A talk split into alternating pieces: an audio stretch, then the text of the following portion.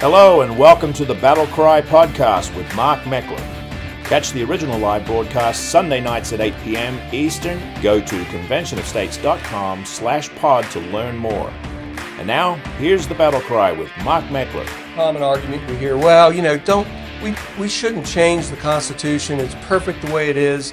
We shouldn't amend it, you know, because they don't follow it now. I mean, can you kind of address that common argument that we hear uh, in, in many cases? By the way, that is, that's the best question.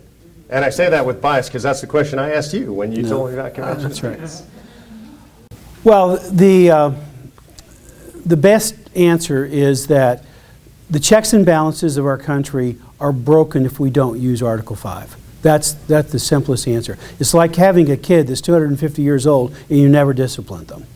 Um, and, and so the, the only thing that puts a check on the Supreme Court misinterpreting the Constitution of the United States is this. Uh, reversing a particular decision of the Supreme Court is incredibly, incredibly difficult. 49 years. By the way, it was the year of Jubilee. If you, if you follow from the date that Roe versus Wade was issued, we were in the year of Jubilee when it was reversed. But that was a, that was a great thing. That's one decision. One major, major decision. 49 years. And there are countless areas where the Supreme Court has misinterpreted the Constitution of the United States. The Commerce Clause, the General Welfare Clause, the way treaties work. Treaties should always be ratified by the United States Senate by a two thirds vote. There are thousands of things called executive agreements that I have an LLM in public international law from the University of London. The definition of a treaty encompasses both what we call treaties and we call, what we call executive agreements. There are treaties every place else in the world, but in the hands of our Supreme Court, they're exec- executive agreements, and they don't have to be ratified by the Senate. All that is nonsense. And the only way we're going to get a check and balance on the Supreme Court of the United States is to be able to do the systemic changes that are necessary. And uh, there's a lot of other things that, that could be done, but we just need to say, no, we need to go back and go back to the original meaning. And we all know that uh, we've had to reverse the Supreme, we had to reverse Dred Scott. Um, that was a decision that basically caused the Civil War. And they were wrong when they decided Dred, Dred Scott. They were wrong when they decided Plessy versus Ferguson about 1875 when they said separate but equal is equal. That's nonsense. And that caused basically 100 years of trouble. But the Supreme Court of the United States did that. And, you know, we can talk about marriage. We, can, we need to be able to get checks and balances so the Constitution is back to its original meaning. Now, some of the things the founders didn't think about, and that is, are they going to come up with two classes of treaties and try to pull the wool over our eyes? We may need to dr- address some subjects that they didn't think about. And, the, and Mason, George Mason said it best. If the federal government runs away with its power, this is the way to check and balance because they will never, ever, ever, ever, ever propose amendments to limit their own power. Because it takes two thirds majority to do that in both houses. Maybe you, you might in, in, a, in a really terrific election. If, the, if you got them to vote on the first day before they you know, got too used to Washington, D.C., you might get a simple majority sometime. But to get two thirds majority in both houses, reducing their power, is never going to happen. And so this is the, this is the way to do it. If I can just freelance off, I don't know if you have this written or down or not, but the, the question that you, the, the argument that usually is bolstering the runaway convention is something that also Earl Warren promulgated. Excuse me, Warren Burger. Both of them probably agreed that, to it, but Warren Burger is the one who promulgated. I have a hard time distinguishing them in terms of their philosophy or anything. But um, Warren Burger, as chairman of the, the bicentennial of the Constitution, said the Constitution of the United States was illegally adopted, the result of a runaway, runaway convention. Now, every published law review article that I could find says the same thing until I wrote one. It was published by the Harvard Journal of Law and Public Policy. It was published about six years ago. And if you want to look it up and read it on the internet, it's it's called Defying Conventional Wisdom. You just put that name in and my name in, it'll come right up on the internet and you can read it for free all by yourself. and uh, share it with anybody you want. The basic thing you need to know about that is who called the convention? And then the, before you answer that question, you need to ask yourself a behind the scenes question is well, who had the power to call the convention?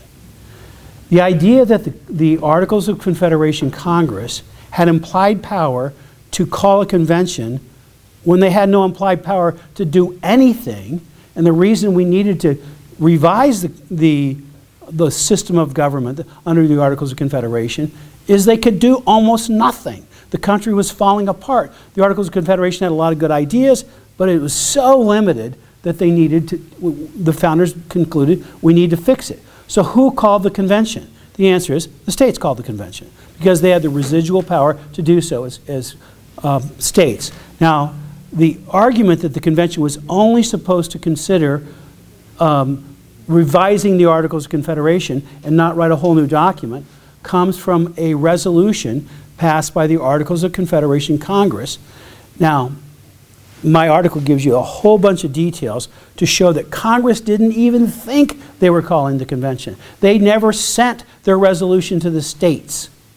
If they were going to call the convention, you'd think that they would send the resolution to the states. They didn't. Why? Because they were just passing what the equivalent is of a National Pickle Week resolution.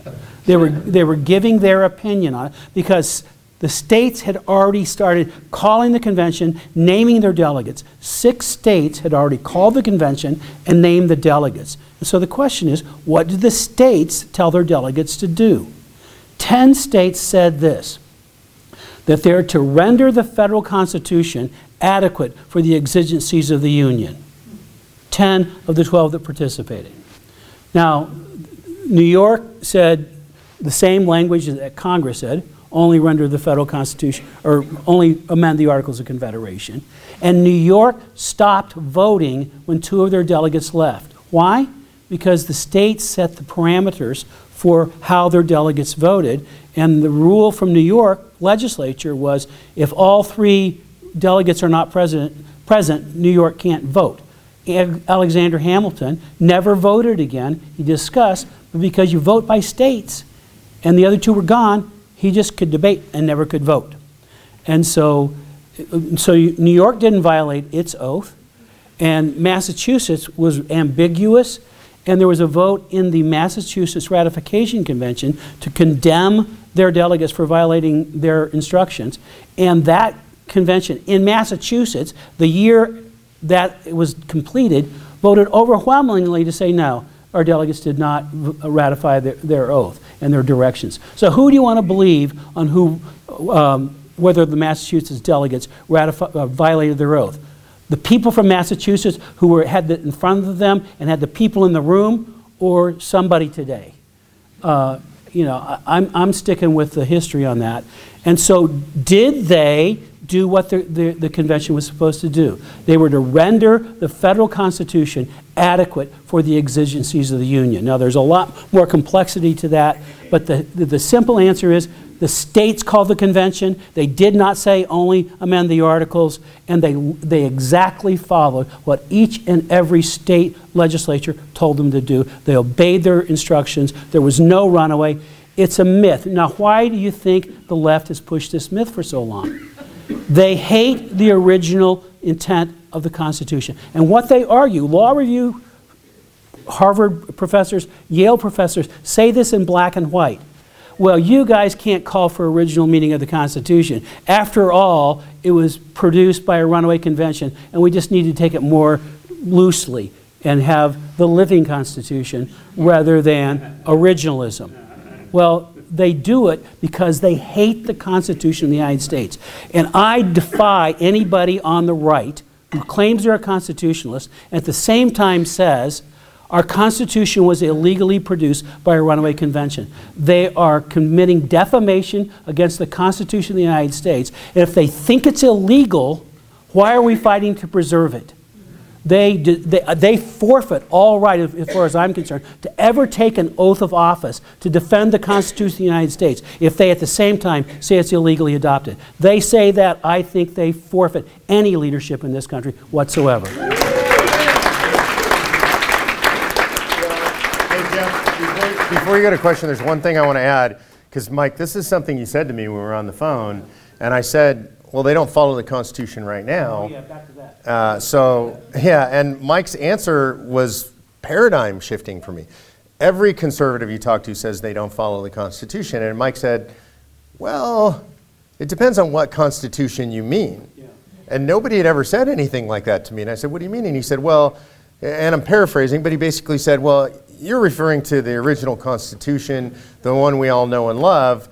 But the Constitution now is the Constitution as interpreted by the United States Supreme Court uh, since ratification. And I have one that sits on my desk. I bought multiple copies now. Now it's over 3,000 pages long. It weighs over 10 pounds. And he said mostly the government does operate within the bounds of that Constitution. And so this is important to note and important to acknowledge that what we're trying to do is get away from that giant, uh, what we call the Conan, right? The Constitution annotated all these cases and get back to something closer to the original Constitution. Amen. Yes, great, thank you. Um, So a couple, uh, some questions now from, from the audience, really, really good questions. We'll see if we can get, hopefully maybe one for each of you. But Mark, uh, this question is, after 34 states sign on, then what? It, uh, In this uh, evil and corrupt world, those in power will not give up without a fight. Is COS really a viable and workable solution considering the current state of affairs? Uh, I mean, first of all, I don't ever want to be Pollyanna-ish. This is war. I mean, this is really serious stuff, and I would say uh, there's going to be, and there is right now, massive organized pushback. And lest you be confused, that pushback's not just going to come from the left. It is going to come from the left monolithically. But you're going to see pushback, I believe. We haven't seen it directly yet, but I did in the Tea Party days from the U.S. Chamber of Commerce. They're not going to like it. The unions aren't going to like it. Uh, if you go to Washington, D.C., anybody who has a building in Washington, D.C., or big offices in D.C., they're all going to hate it because they love centralized power. Much easier for them to affect the levers of government if it's all in Washington, D.C. So I expect massive pushback. Uh, the scale we've never seen before. Well, maybe akin to what you saw, uh, which was the war on President Trump when he got elected, right? So there's just going to be incredible forces aligned against it. Uh, are we prepared for that? I would say we are mentally and hopefully spiritually prepared for that. I don't think you can ever be wholly prepared for it because I think what we're going to see is uh, the power of the state come against us. And I've experienced this before in the Tea Party movement. The IRS targeted us. Uh, we see it with a lot of the stuff going on with the January 6th defendants. Uh, we see it with the FBI and what the FBI and the DOJ are doing right now. So I think we're, we're going to have a full blown battle on our hands. But I think this is an important battle. And one of the things I like about the division in the United States right now is the sides are becoming very clear. Right? There used to be kind of a blending. Eh, Democrats just have a different version for the country. We're in a different time now. You know, when the left says you should kill babies. Men can be women. Women can be men. There are 957 genders. We should teach kids to be racist. I mean, the divisions are becoming very real, and in my opinion, very clear between what I would describe in America forces of good and forces of evil. And so that's the battle that we're going to fight. Is it possible to win that battle? My answer to that is honestly, only God knows. Right? I don't know. And you guys might have heard me tell the story before, but this is what, where I go to in Reliance is I go to John Quincy Adams. John Quincy Adams, after he was president, ended up serving in the United States Congress for 17 years, kind of a backbencher, and his one cause was abolition.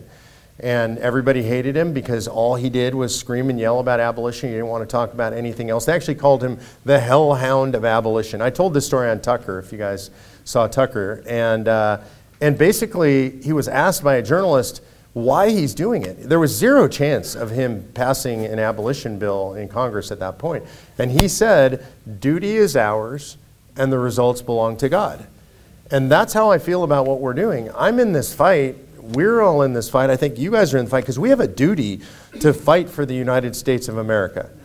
And I don't have a duty to win because that's not on me. I couldn't carry that burden on my shoulders. None of us could, and we couldn't collectively. That's in God's purview. But we do have a duty to fight, and I think that there is, we have largely in our society forgotten what the concept of duty means. When you're doing your duty, it often means you're doing something that is not necessarily to your personal benefit. of which you might never personally experience the fruits of your labors. You're doing it for, for other people, for bigger purposes. You're doing it for God, for country, for family, for posterity. And so I would just say, can, can we really succeed? My answer is, I don't know, but I'm going to put everything that I've got into it, and so are millions of others of Americans across the country. Mark Meckler is fighting every day to call the first ever Article 5 Convention of States to drain the swamp once and for all. Join Mark and millions of other Americans by signing the official petition at conventionofstates.com slash pod. And now back to the show. Yeah, the only other one that we hear sometimes, we've heard it in the Senate last year, and there's a group of them that are kind of must be trading notes, but you know, they talk about how, well, you know, we don't know what's going to happen in 10 years in the legislature in North Carolina. We can't trust a future legislature. Maybe Michael address that the concept that you know the resolution gets passed in North Carolina, but in 10 years the legislature turns over. Maybe we're still not at convention yet, but what's the argument that explain to people why that that's just not a logical argument to worry about what a future legislature Well, let's just assume that in 10 years, the delegates that are appointed from North Carolina are the same political stripe as the delegates that we appointed from California today. Let's just assume that. Okay. What happens? They go to a convention and they discuss three, these three things. That's all they can talk about. And so, are they, are they going to agree to anything on reducing federal power? No. Are they going to agree to anything on any of the other subjects? No. And so they will vote no on everything. There's nothing affirmative that they can do. They can go and vote no. That's the worst that happens. Now, as far as I'm concerned, if we had a convention, I don't think it'll do nothing, but it might just do one thing. Um, I, and if, if we pick, let's just pick one thing I talked about recently, and that is a single subject rule. Fairly non controversial. Um, We, we have it in North Carolina. yeah, 41 states have it in their state constitutions. And if we put that onto the federal government, the, the $1.7 bill, trillion dollar debacle that we just had in December couldn't happen. You couldn't put all that stuff into one bill. It would be, I don't know how many, it would be dozens, if not hundreds of bills that would be required to pass that passage. And they, they just don't have the time or the votes. We would reduce the size of the federal government by that one thing. And I think that the chances of getting that out by a simple majority vote out of, out of, con, uh, at a convention is pretty doggone good. And so, um, so, but we prove that the process works and is safe. That, that's worth so much because then we can build momentum and come back because we, I guarantee you, we won't get everything we want. We won't get everything. But if we get one thing out and it's safe and effective, then now we can start it and we keep going. what type of Supreme Court challenge can COS expect as we get closer to 34 states? Uh, I don't think that there's anything that uh, is likely to come to, to the Supreme Court of the United States. It's just, this is so clearly in the text of the Constitution that um, unless somebody does something procedurally wrong, then it's going to be okay. The, the thing that, if I was pushing the balanced budget amendment or something like that, which I, you know, I like the idea of a balanced budget amendment, and there's an, another independent effort, but the state resolutions don't match each other. And they, litigation could arise for that uh, pr- uh, approach to say these should not aggregate because they're worded differently. Every state that has passed the COS resolution has, in the operative part, you know, the preambles, the whereas, and all that, that changes. That doesn't matter. What matters is the operative part of, of the language is identical. And so, as long as we stick to that, I think there's nothing that can be litigated that is foreseeable.